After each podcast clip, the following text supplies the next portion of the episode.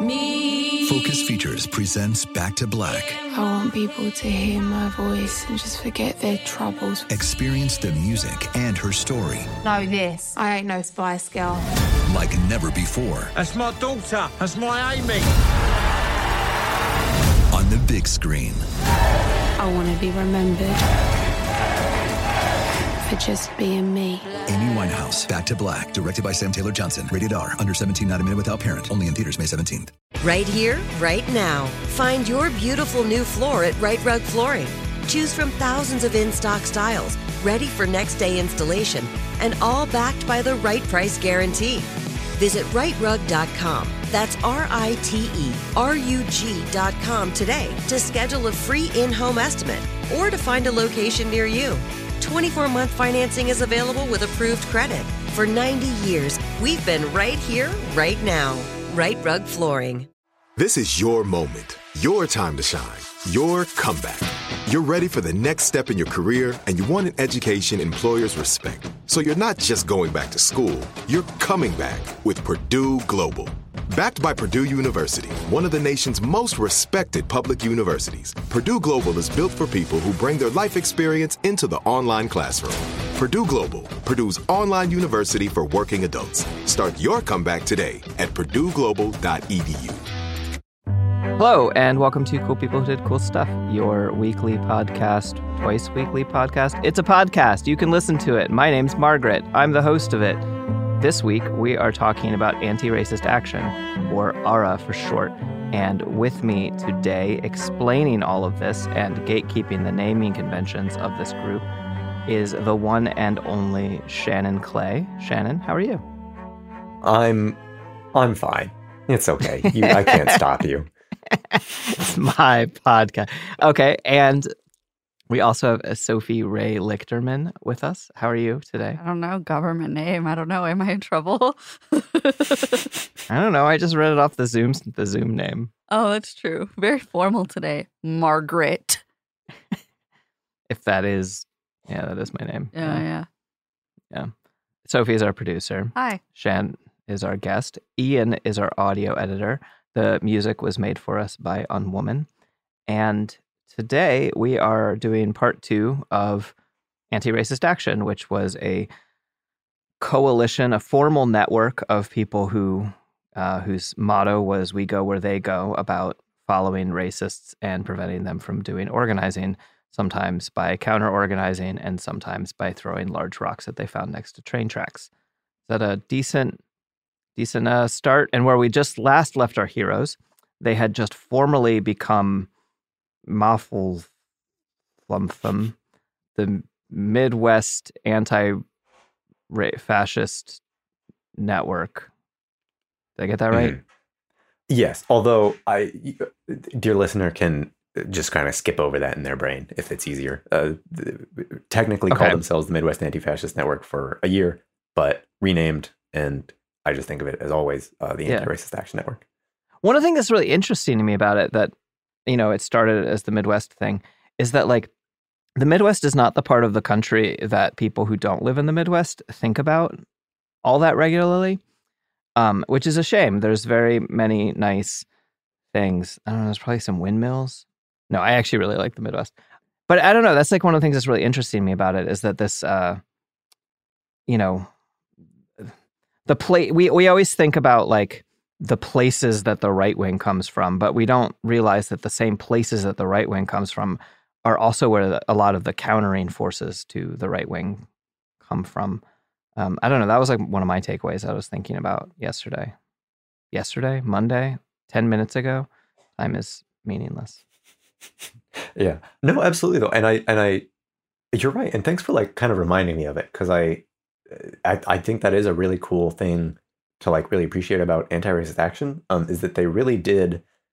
So we talked about how they like really grew and coalesced around like following the Klan around the Midwest.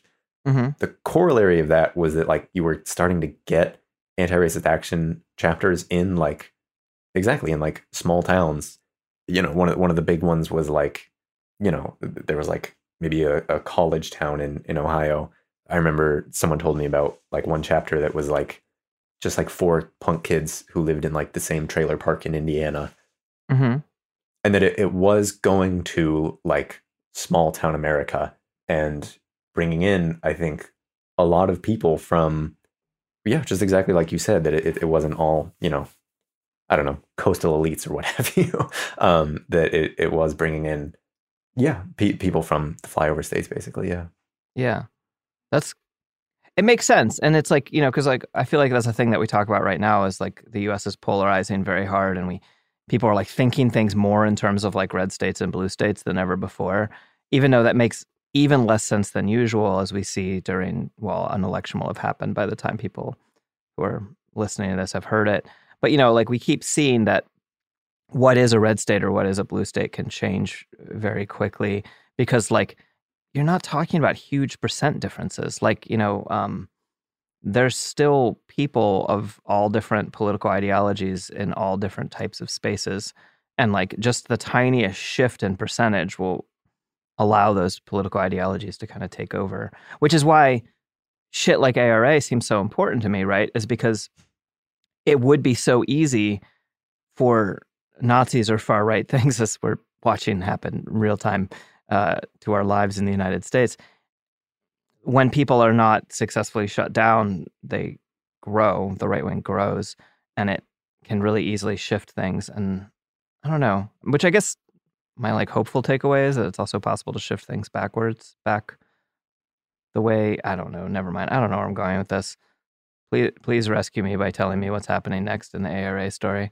I'll start off with a more thematic response to the thematic thing you're saying. I think another really cool thing, and we haven't, like, super explicitly touched on this, but another really cool thing about ARA was that it did bring in people from a lot of different, I think, ranges of, like, political experience and political commitment.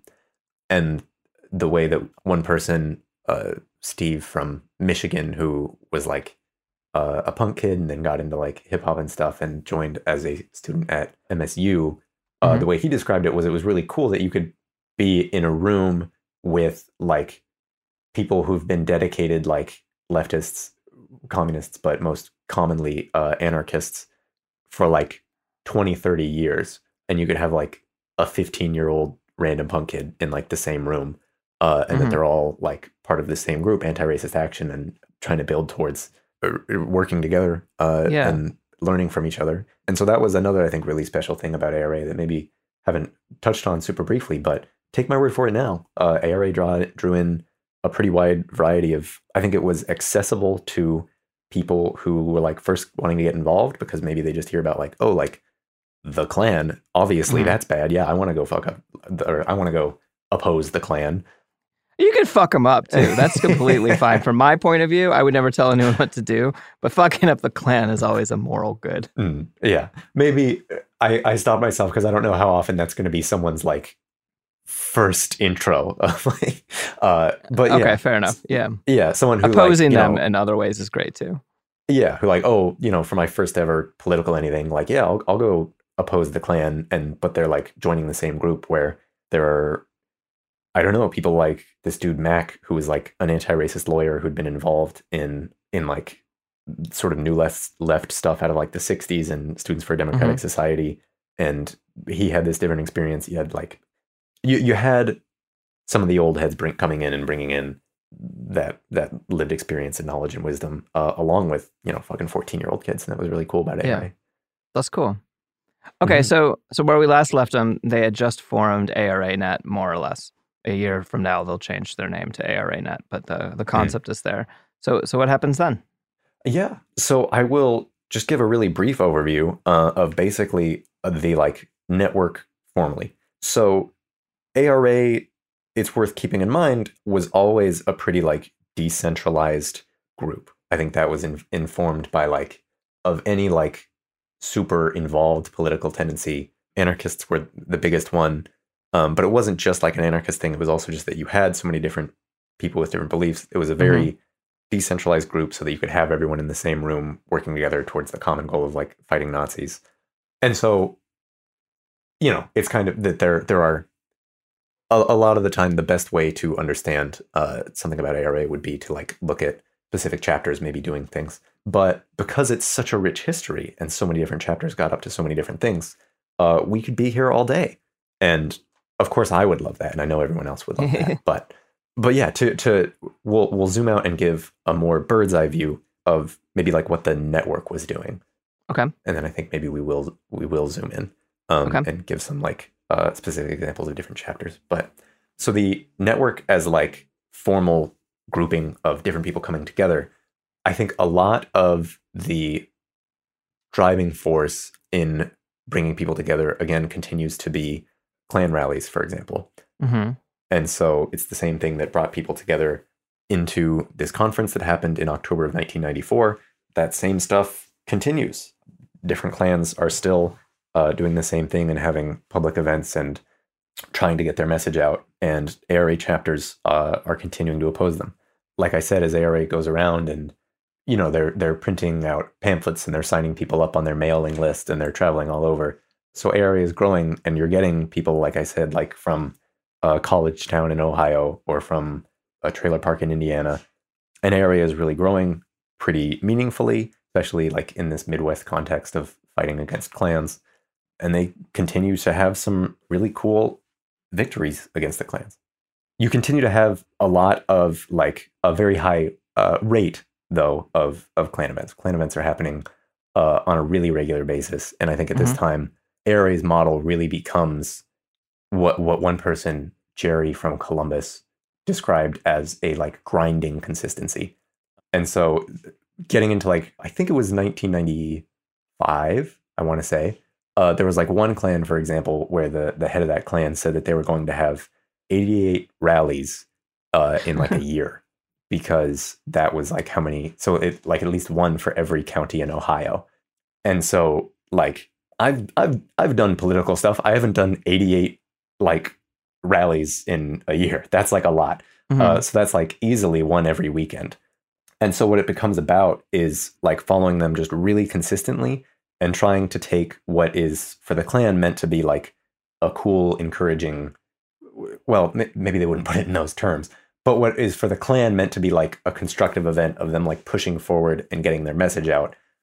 Instead, ARA just trying to make it basically a not fun time for them, that like every weekend they're going out and every weekend they're getting shouted down, being told that them and their ideas are very unpopular.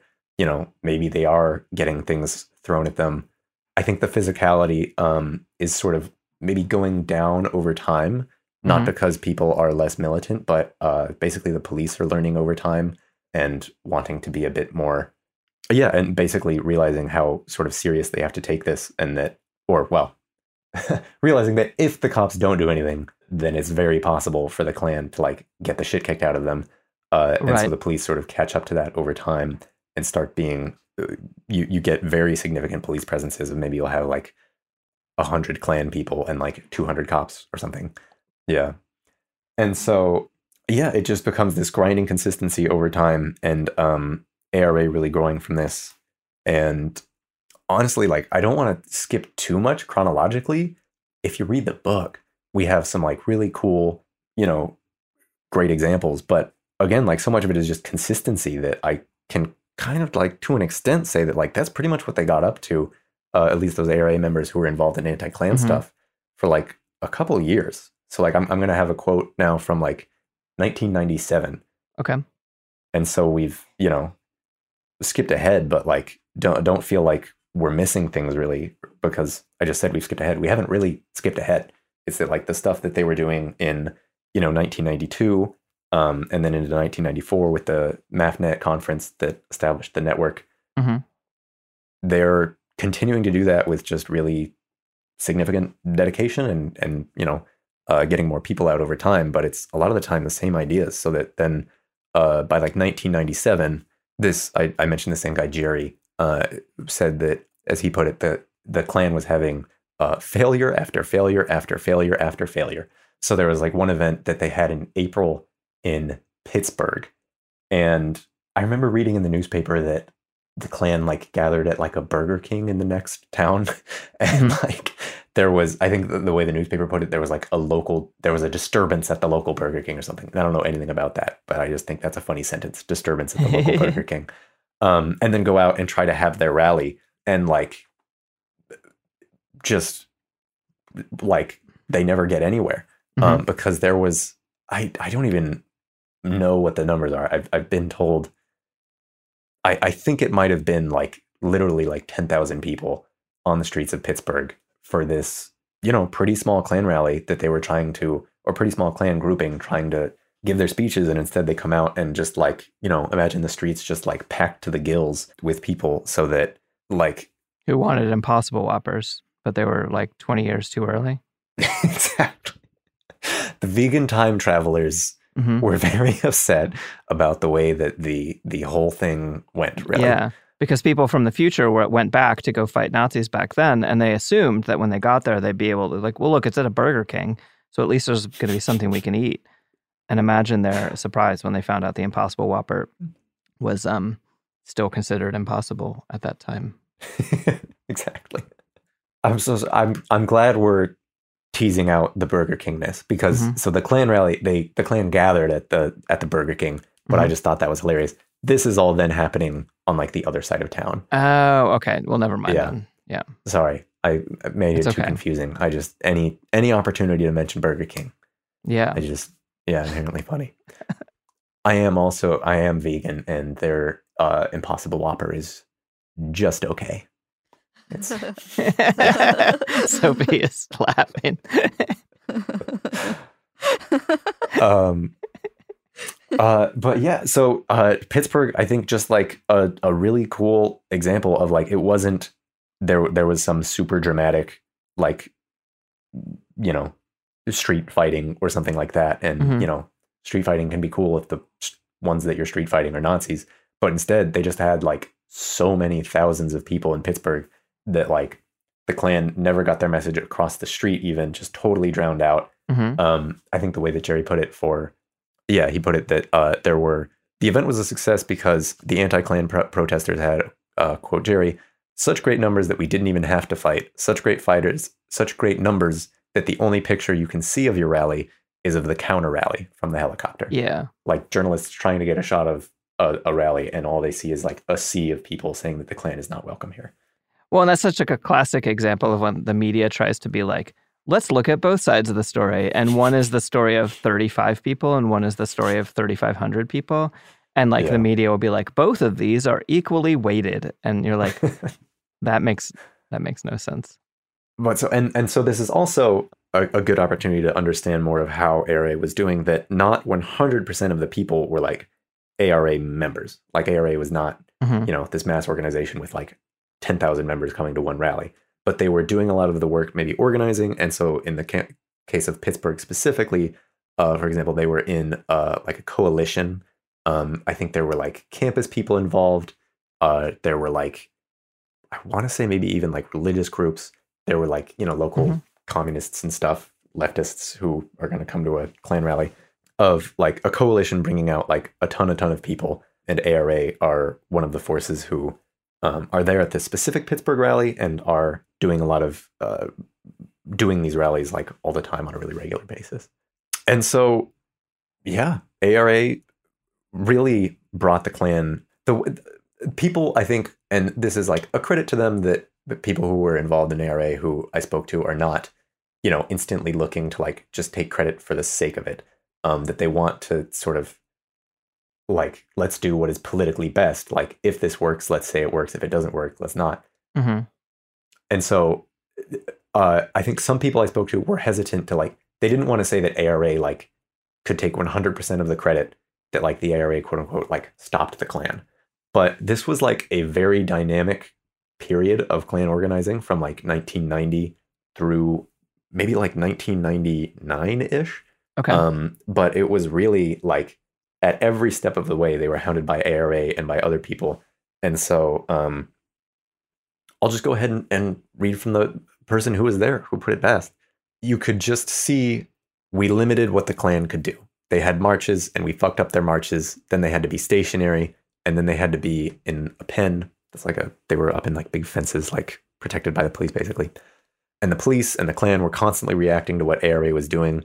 We could see in real time that we were having an effect, attracting the attention of the motherfuckers. We fought the Klan to a standstill. I wouldn't say we beat them, but we made it very, very difficult for them to do their work, and we changed the parameters of how they could even organize. Yeah. Hell yeah. And so, yeah, by like 98, 99 into like 2001-ish, we're still having Klan events going on. But like that quote just said, ARA had done a really good job of kind of getting in their way at every turn pretty much and keeping it limited. And so by like 2000, 2001, the Klan is really pretty much out of the picture and much, maybe that's a little strong to say, but like much less of a significant thing than they were in like 1995-ish when, you know, this Ohio Klan was having one rally a weekend, stuff like that. Yes, because like we can't go back and we can't run the experiment of the 90s twice and see what happens if we take out the ARA, right? So we can't say that without the ARA, the KKK would have had explosive growth or something. But it's still, when we see, oh, well, we tried to smash the KKK and the KKK survived, so therefore we failed. And that's like not true at all because, yeah, when they stopped the KKK's organizing, they stopped the KKK's growth, they stopped allowing them to be unchallenged or whatever, right? Like, I don't know, there's this thing, a lot of the discourse around this time period, I remember I lived, you know, in the mid-Atlantic during this time, is that people would talk about like, well, if you go fight them in the streets or you go confront them in the streets, you give them what they want. They want a big spectacle. They want, they want the fight so that they look tough and all of this stuff. And this is a thing that people talk about in anti-fascist organizing a lot. And I'm curious what the ARA's kind of stance on this was. The thing that I've run across for the most part is the realization that it only looks good when they get into street fights, when they like give as good as they get and or win, ideally win.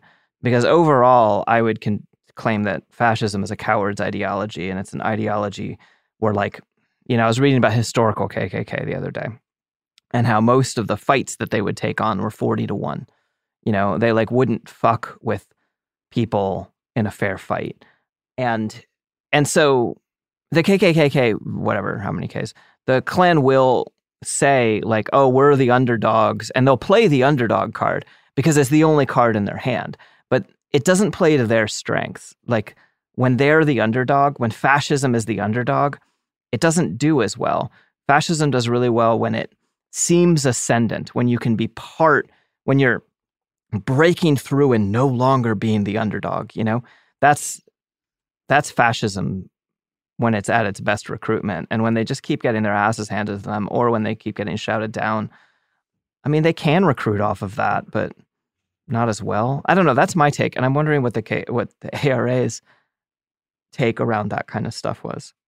I'll try to give a couple answers really briefly. That one, I think this is a cool, like, sort of analytical question, which is very important, but that ARA sort of by its nature of being, like, very decentralized, wasn't super, you know, didn't have a super defined, like, party line and stuff like that. And so you could find a variety of viewpoints from that, like, sort of analytical, tactical stuff of, like, these were conversations that ARA people absolutely had. That actually reminds me of, sorry to cut you off. It reminds me of our new sponsor, Political Pluralism, in which you work in coalition with people that you don't have the exact same ideas as. That's the new, right, Sophie? You managed to... Political Pluralism. Dun, dun, dun. Thanks to everyone who tweeted hashtag I believe in Sophie, who convinced Sophie to continue to sing the jingles. And sorry for those of you who are like, please don't tweet at her. Here's some other ads. Focus Features presents Back to Black. I want people to hear my voice and just forget their troubles. Experience the music and her story. Know this, I ain't no Spice Girl. Like never before. That's my daughter. That's my Amy. On the big screen.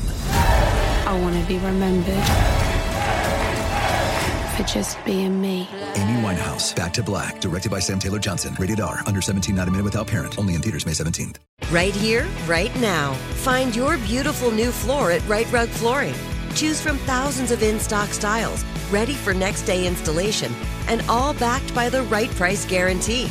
Visit rightrug.com. That's RITERUG.com today to schedule a free in-home estimate or to find a location near you.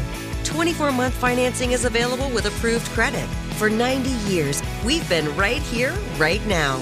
Right Rug Flooring. This is it. Your moment. This is your time to make your comeback with Purdue Global. When you come back with a Purdue Global degree, you create opportunity for yourself, your family, and your future. It's a degree you can be proud of, a degree that employers will trust and respect. Purdue Global offers working adults like you over 175 flexible degree programs to meet your specific career goals. These include associate, bachelor's, master's, and doctoral degrees and certificates. Purdue Global degree programs range from nursing to business to communication and more. Whatever your interest, we have the degree that will move you forward. You have the knowledge. You have the experience. Now it's time to get credit for the work you've done and earn the recognition you deserve with Purdue Global, Purdue's online university for working adults. You know you're worth it. We do too. So don't wait another second to get the degree that will take your career to the next level. Start your comeback today at PurdueGlobal.edu. We are back, and I accidentally derailed. Capitalism derailed Shannon with those ads. At it again. Okay. It does it again. So there's no party line. Yeah. But so from a sort of like, from a standpoint of like sort of the efficacy of it, mm-hmm. From the like politics of it, absolutely, like the baseline of ARA was always willing to be militant and willing to be confrontational in a way that like more traditional liberal politics isn't. Mm-hmm. They were, as like a political principle, they never believed like, oh, let's look the other way and this will like wither away or something, like, oh, don't feed them. They definitely believed that like fascism needed to be actively opposed and not just ignored. I think maybe one thing that I will just say, and so this is pretty much just me speaking and not ARA. Who do I think I am? I'm a historian, but no.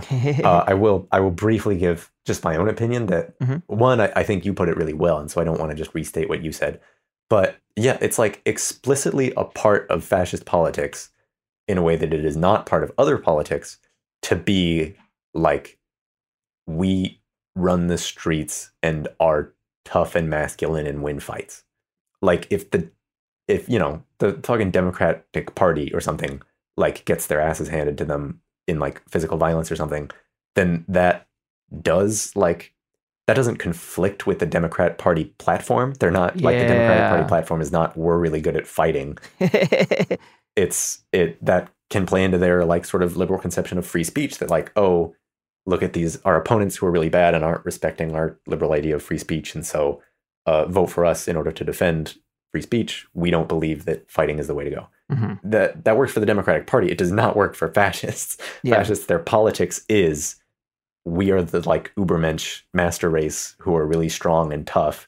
And so then if they're getting their shit kicked in, then it's a very quick and objective demonstration that like, oh, well, I guess you're not though, are you? Yeah. And it really kind of undermines their whole politics, really. Yeah.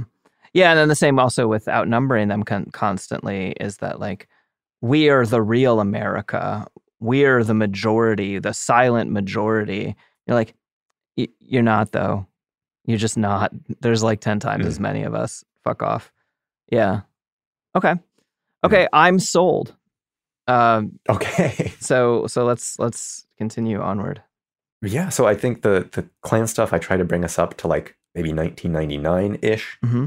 And I will sidestep to, again, from like the national perspective, around like 1997 to 99, by national, I mean like ARA as a network, not just like the specific chapters that were in it, but ARA as like this national network is having huge, huge growth at this time for one like pretty specific reason of like music tours.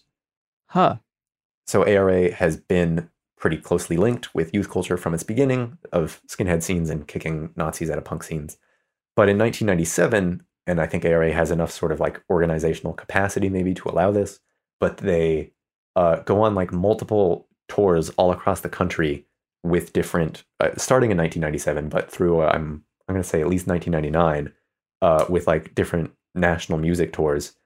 And so they're in that context able to get their message out to like just so many people. Is this DIY or is this like Warped Tour? Both. And yeah, so cool. the I think the first example chronologically I can remember is Avail, who were like an influential early like emo hardcore band. They invited ARA on tour. I think that was again 1997. A much funnier example is the Mighty Mighty Bosstones. Hell yeah. Yeah. I had no idea that they had any politics. That rules. Third wave ska to the rescue. Said no one before or after. But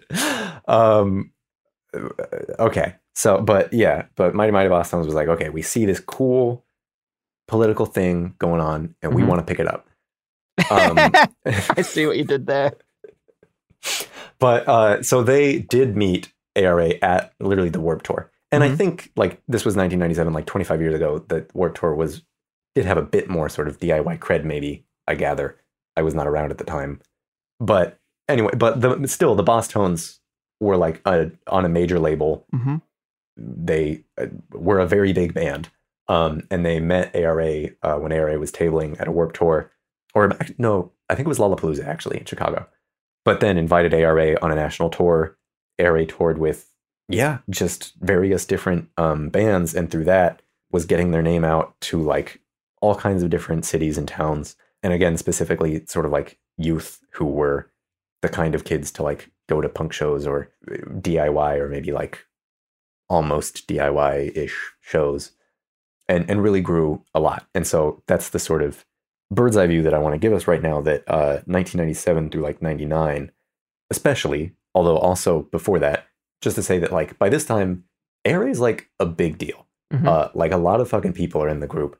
I think the peak of the most chapters that ARA ever had at a single time, I want to say was 179 chapters. Damn. Yeah, which is like a lot, and that's at one time, and so that's not counting chapters that like popped up and then shut down again, which could happen pretty regularly.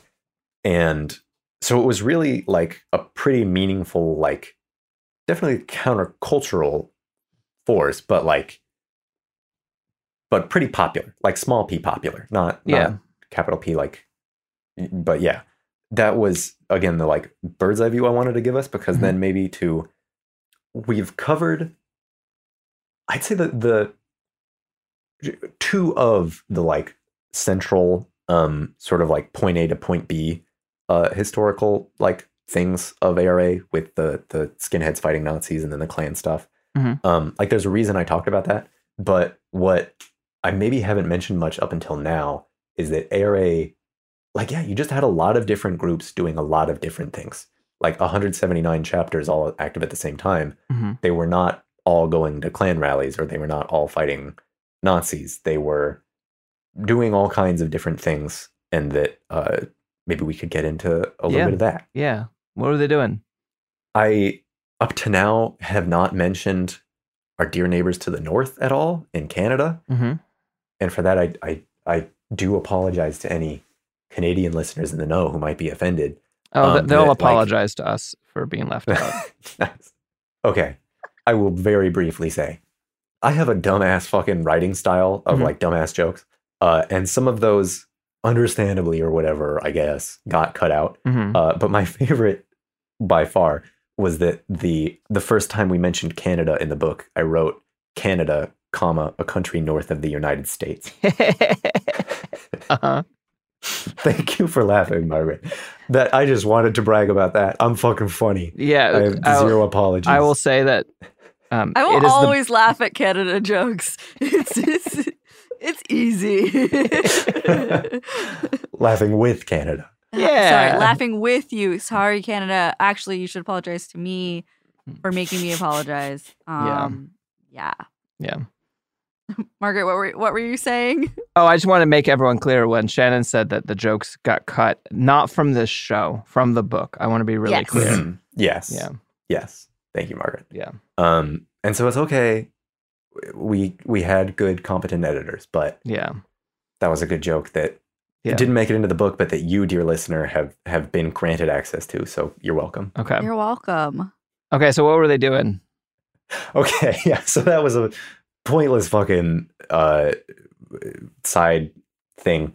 The point being that Canada was a place where ARA was like pretty much from the beginning.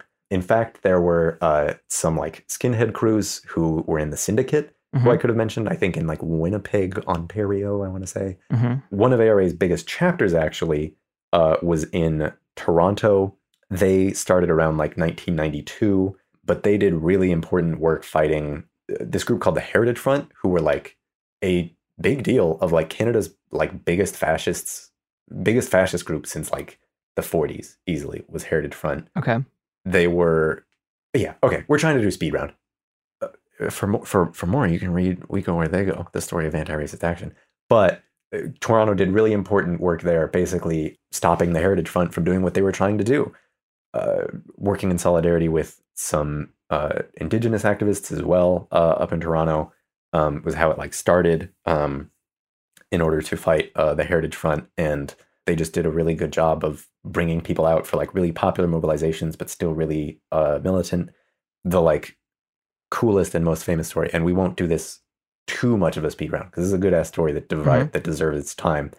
That in they once did a rally where like they gathered everyone. The meeting point was, I don't know. There was a meeting point in Toronto, mm-hmm. and so everyone looks at this meeting point and is like, okay, from this meeting point, based on where we're meeting, clearly we're gonna go to this place where rallies have been held before. There was, okay, I believe it was like the house of a pretty well-known like Nazi propagandist was like near this meeting point. And so everyone was like, okay, so they're meeting at this spot because obviously they're gonna head to this other house where this propagandist lives and they've demonstrated there before. But no, in fact, what happened was they got everyone at that meeting point so that everyone thought that they were going to, you know, point A. Mm-hmm. But actually what they did instead was loaded everyone onto these like streetcars and then went to like a completely different place where like absolutely no one was expecting them to be. And this was a popular rally. Like they advertised it very publicly. Mm-hmm. I don't know specifically if it was the numbers, but like lots of people showed up, and like even the people coming to this rally, you know, didn't know that this was the plan necessarily.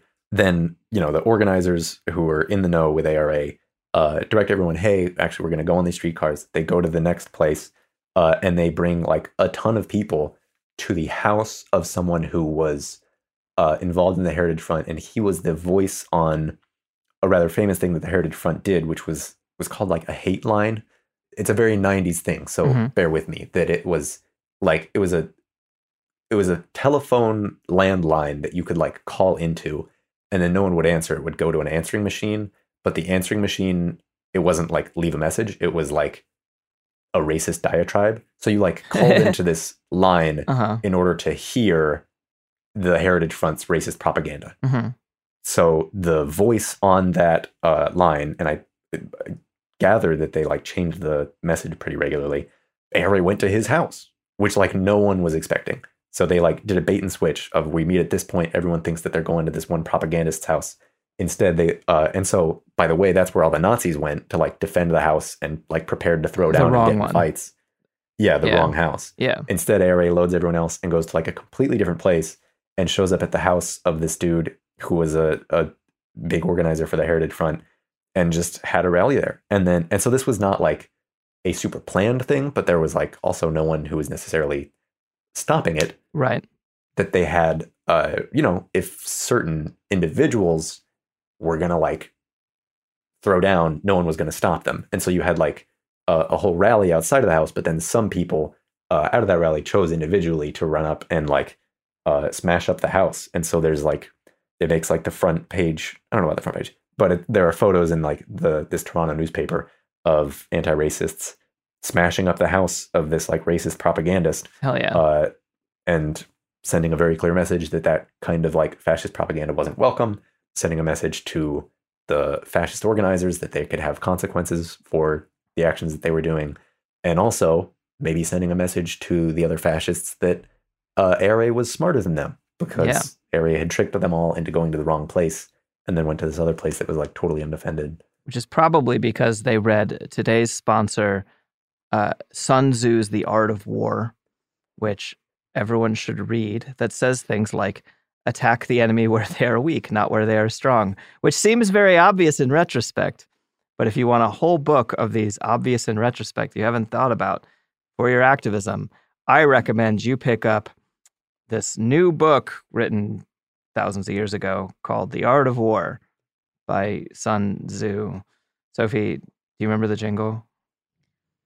Art of War. Focus Features presents Back to Black. I want people to hear my voice and just forget their troubles. Experience the music and her story. Know this. I ain't no Spice Girl. Like never before. That's my daughter. That's my Amy. On the big screen. I want to be remembered for just being me. Amy Winehouse, Back to Black, directed by Sam Taylor Johnson. Rated R, under 17, not a minute without parent. Only in theaters May 17th.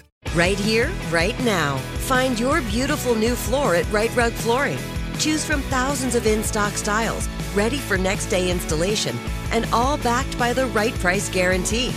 Visit rightrug.com. That's RITERUG.com today to schedule a free in-home estimate or to find a location near you. 24-month financing is available with approved credit. For 90 years, we've been right here, right now. Right Rug Flooring. This is it. Your moment. This is your time to make your comeback with Purdue Global. When you come back with a Purdue Global degree, you create opportunity for yourself, your family, and your future. It's a degree you can be proud of, a degree that employers will trust and respect. Purdue Global offers working adults like you over 175 flexible degree programs to meet your specific career goals. These include associate, bachelor's, master's, and doctoral degrees and certificates. Purdue Global degree programs range from nursing to business to communication and more. Whatever your interest, we have the degree that will move you forward. You have the knowledge. You have the experience. Now it's time to get credit for the work you've done and earn the recognition you deserve with Purdue Global, Purdue's online university for working adults. You know you're worth it. We do too. So don't wait another second to get the degree that will take your career to the next level.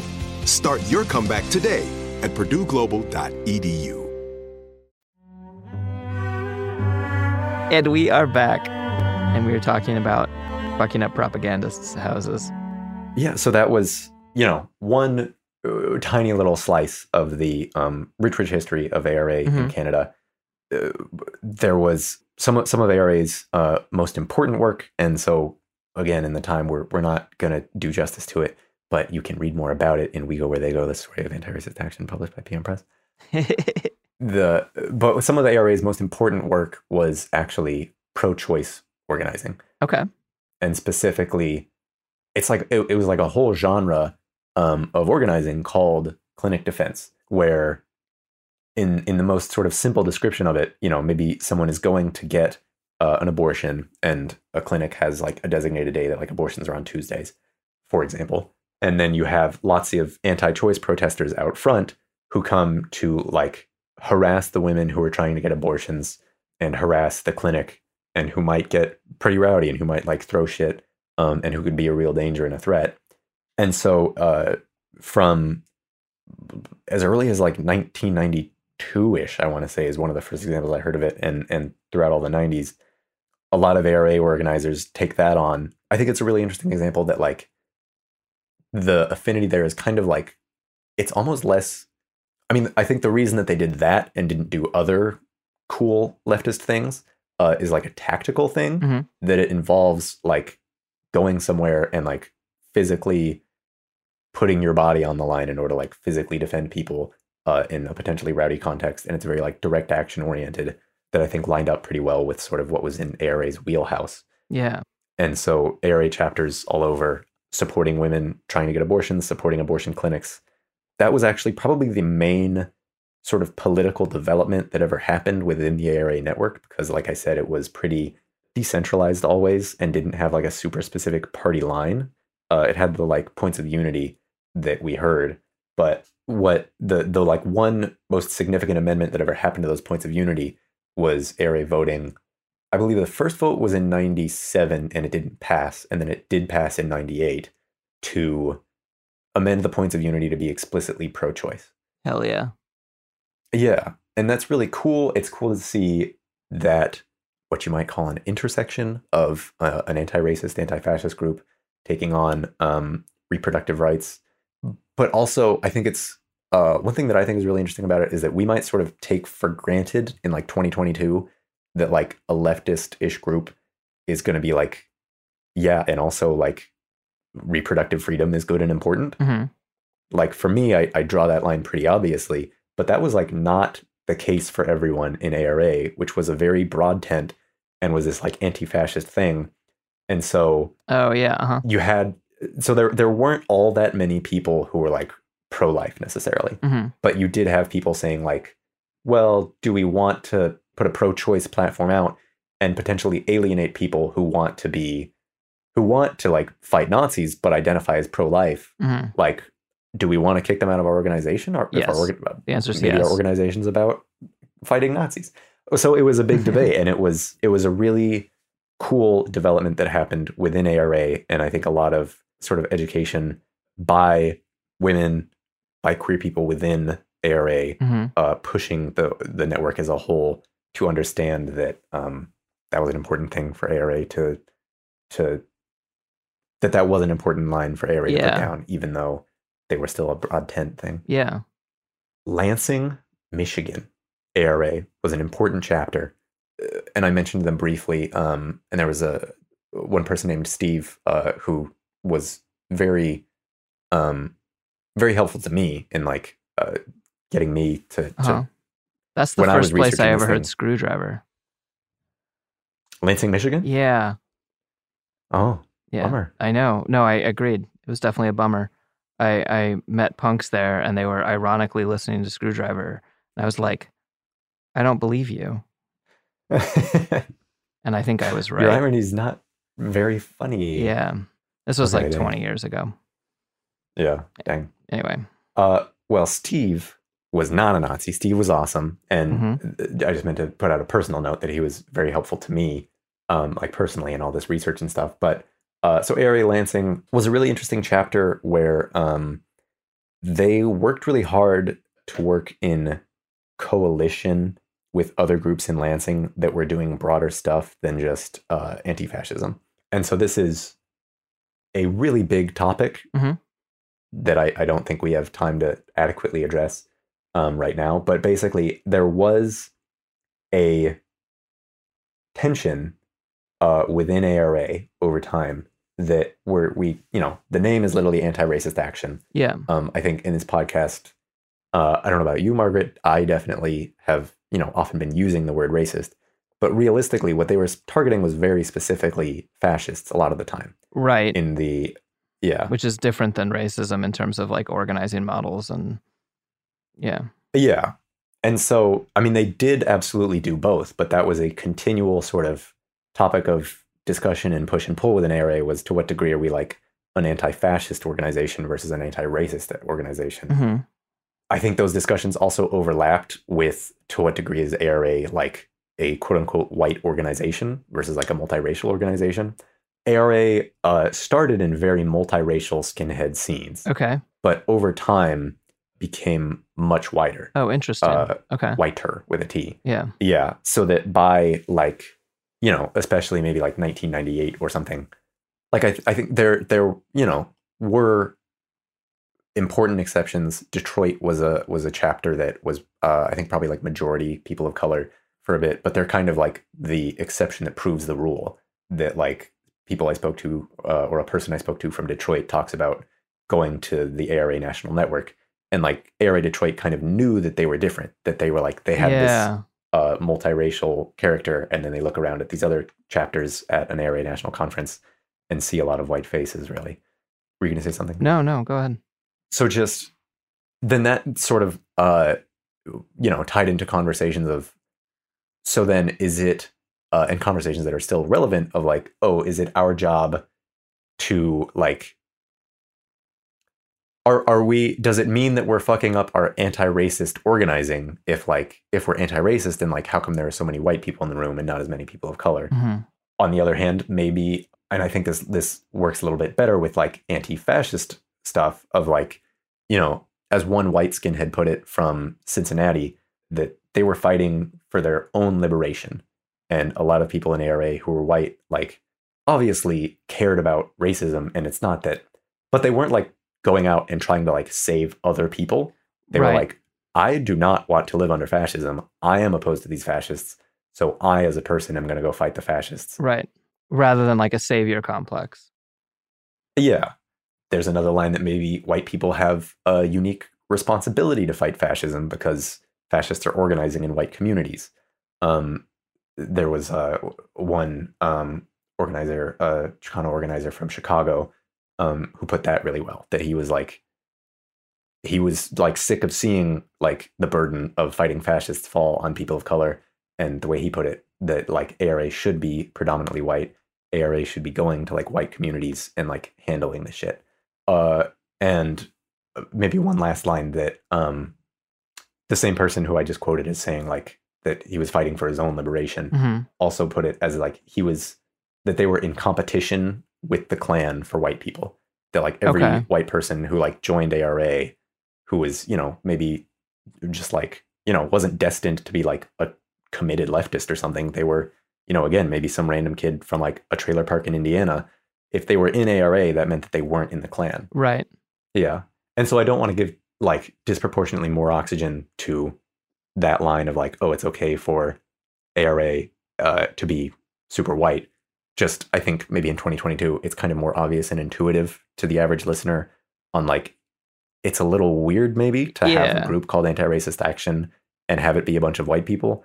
But there were sort of, I think there are valid points on both sides. Well, I mean, not a sentence I normally love saying. It brings up a ton of questions, but it doesn't necessarily immediately provide answers. And that seems like okay. And then like, I don't know, we might not be the best two people to decide exactly that kind of thing. Yeah. But to try to briefly tie that up into, I mentioned Lansing. Lansing was one group that was very explicitly wanted to like be a broader anti-racist group and wanted to like, and didn't want to just be like a bunch of white kids fighting Nazis. They wanted to, maybe address racism that was like more in like people of color's day-to-day lives, for example. And so they did really interesting work in coalition with different groups around Lansing, generally fighting police brutality and like fighting austerity at the university, working with Mecha chapter, I won't butcher the Spanish, the Chicano student movement of Aztlán, a Chicano student group, Mecha, still around today, but they their chapter in Lansing at this time, them and the ARA chapter were really tight, again, fighting like police brutality, fighting austerity. There was an ARA group in Moscow, Idaho, fighting Aryan Nations up in Idaho. There was ARA groups, like the whole last chapter of our book is about ARA out of Chicago and more into the East Coast, fighting a group called the World Church of the Creator and a group called the National Alliance, who were making a big push for fascism in like the 9/11 adjacent era. Groups around California, fighting the Klan, groups in Texas, ARA, you know, we were able to just scratch the surface of ARA's deep and rich history in today's episode. But there were a lot of different people doing a lot of different and cool things. And if any of them listen to this and I didn't cover their stuff, I really apologize. But a lot of it is really rich. No, fuck so much them. To learn from. They didn't deserve it. I chose very explicitly who to deliberately exclude from this episode. Exactly. With spite and malice aforethought. Yeah. But so, you know, we're just not going to be able to cover everything in a podcast. It's almost like there's a whole book that people could read. It's almost like that. Well, okay. My takeaways from what I took notes. The things that... Thank you. Because we live in a time when fascism is ascendant, or at least is growing in the United States right now. And groups like the ARA have a lot to offer, I think, like in terms of both positive and negative lessons and things like that. And the things that I wrote down, that they seem to be their strengths and part of why they were so cool. They outsmarted people because they read today's sponsor. They gathered diverse ideological positions and avoided a party line, which is actually... I know there's some irony here. I think it's actually a specifically unique advantage of of anarchists is that we theoretically avoid telling people what to do. And so like working in coalition and working alongside in political pluralism is actually like can be a fairly natural thing, because if different groups work together, they have to work together in a way that respects individuals' autonomy, the autonomy of the different groups and the different people within them. And so that fits very well in with my personal political ideology, but that is beside the point. Be rowdy, go both DIY and mainstream in your outreach, and don't be afraid of doing both. Be decentralized and be willing to work in coalitions with other groups. Those are my takeaways. Am I missing any major ones? You know, I have a tendency sometimes to restate things back to people and make them more confusing, not less. And so I won't do that. I think you summarized them very well. I think the only thing that I will add is that maybe a lot of the time there could be two different like sort of trends pulling in different directions in ARA at the same time. Mm-hmm. And that sort of tension could be part of what made ARA what it was, but that there, just to say that there are questions that never were firmly answered. And part of that maybe plays into what you said about like sort of being multi-tendency, mm-hmm. but like, yeah, there were, you know, how sort of wide ARA was what made it able to mobilize like a lot of different people and get, you know, people who weren't already super committed leftists involved, for example. Yeah. On the flip side, there were people who were sometimes frustrated with like the difficulty of having a sort of well-defined proactive political line, and that sometimes it could have been cool to have something that was a bit more like sort of politically tight. Mm-hmm. That maybe that's just kind of an inherent trade-off that like, you know, the reason that the Democratic Party is really big is that their politics is watered down and meaningless. And then on the other hand, you have super tight, well-defined vanguard parties with two members. And that, you know, the like, you know, how much we define and how much sort of disagreement we allow is sort of an internal tension in politics. Yeah. And so I'll just say that and other ones too are like, are we anti-racist? Are we anti-fascist? Are we multiracial or are we white? Mm-hmm. Things like that were, there could be questions in ARA's history that never were resolved. And that's part of what ARA was multiple people maybe doing work in different directions, but that all was part of the same whole sort of. So Yeah. Well, if people want to know all of the answers, if people want to understand more about the tensions, they can turn to your book, which is called We Go Where They Go: The Story of Anti-Racist Action. Did I get that right? Yeah, it's a good title. Thank you. We stole it from Anti-Racist Action. Yeah. We Go Where They Go. Yeah, you also stole the whole contents from them. It seems to just be the story of them. Mm. There is a chapter in the middle, which is just my dream journal. Oh, okay. But yes, the rest of it is ARA. Excellent, yeah. I'm glad you didn't mark out which parts were which, too. So that was useful. Yeah. Yes. Yeah. Anything else that you want to plug? You know what? I'm going to be a little bit cheesy for a second. That genuinely, yeah, like what the book is the stories of like the people who were there and, you know, combined with other sources. And we try really hard not to cheerlead. And we didn't just say that like ARA was perfect and everything it did was cool. We did try to like analyze when it succeeded and when it failed. But nonetheless, we did that from like a pretty unapologetic standpoint of like, one, fascists have to be confronted. Mm-hmm. And two, we wanted it to be sort of told from the perspective, not necessarily even from the perspective, but told by people who were there. And so, yeah, I was one small part of it, but I'm immensely grateful to all of the sources who spoke to me and who spoke to my co-authors. And I hope that we did. I will say that we did do them justice, I hope, in what they said coming through in the book, that it really is their story. And also my co-authors. Fucking sick. Three co-authors who are not here today, obviously, but they were all in ARA, whereas I was not. What are their names? Yeah, Kristen Schwartz, Mike Staudenmeyer, and Lady, and the four of us together co-wrote the book. And you know, as we put it in the intro, maybe one of the an example of some of the cooler aspects of ARA itself was a sort of commitment to horizontally working together and making a cool thing happen collectively. And we did that. And thanks to the people who were there and to my co-authors And so the whole process I am just one small part of, but thanks to everybody, the book is fucking good. Yeah. So you should buy it. And we've linked it in our episode description for everyone. Yeah. To purchase if you so desire or are able. Hey. Yeah. And if not, request a library, stock it, and then go get it out from the library. Yeah. Do both. Request it from your local library. If you're a student, request it at your school's library. They pretty much always buy those. Yeah. Yay. Heck yeah. Sophie, you have a new podcast. Yeah, you can listen to Internet Hate Machine with Bridget Todd. And for all CoolZone Media shows, you can go to @CoolZoneMedia.com or @CoolZoneMedia on Twitter and Instagram while they still exist.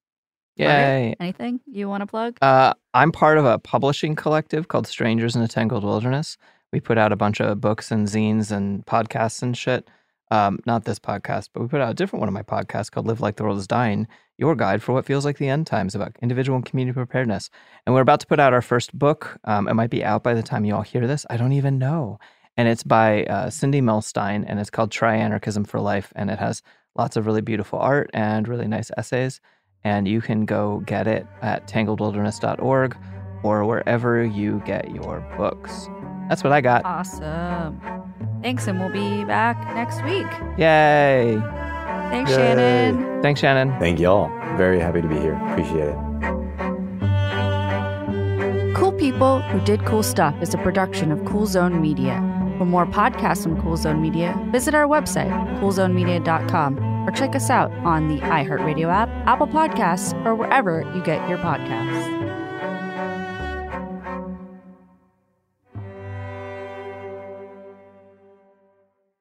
Right here, right now.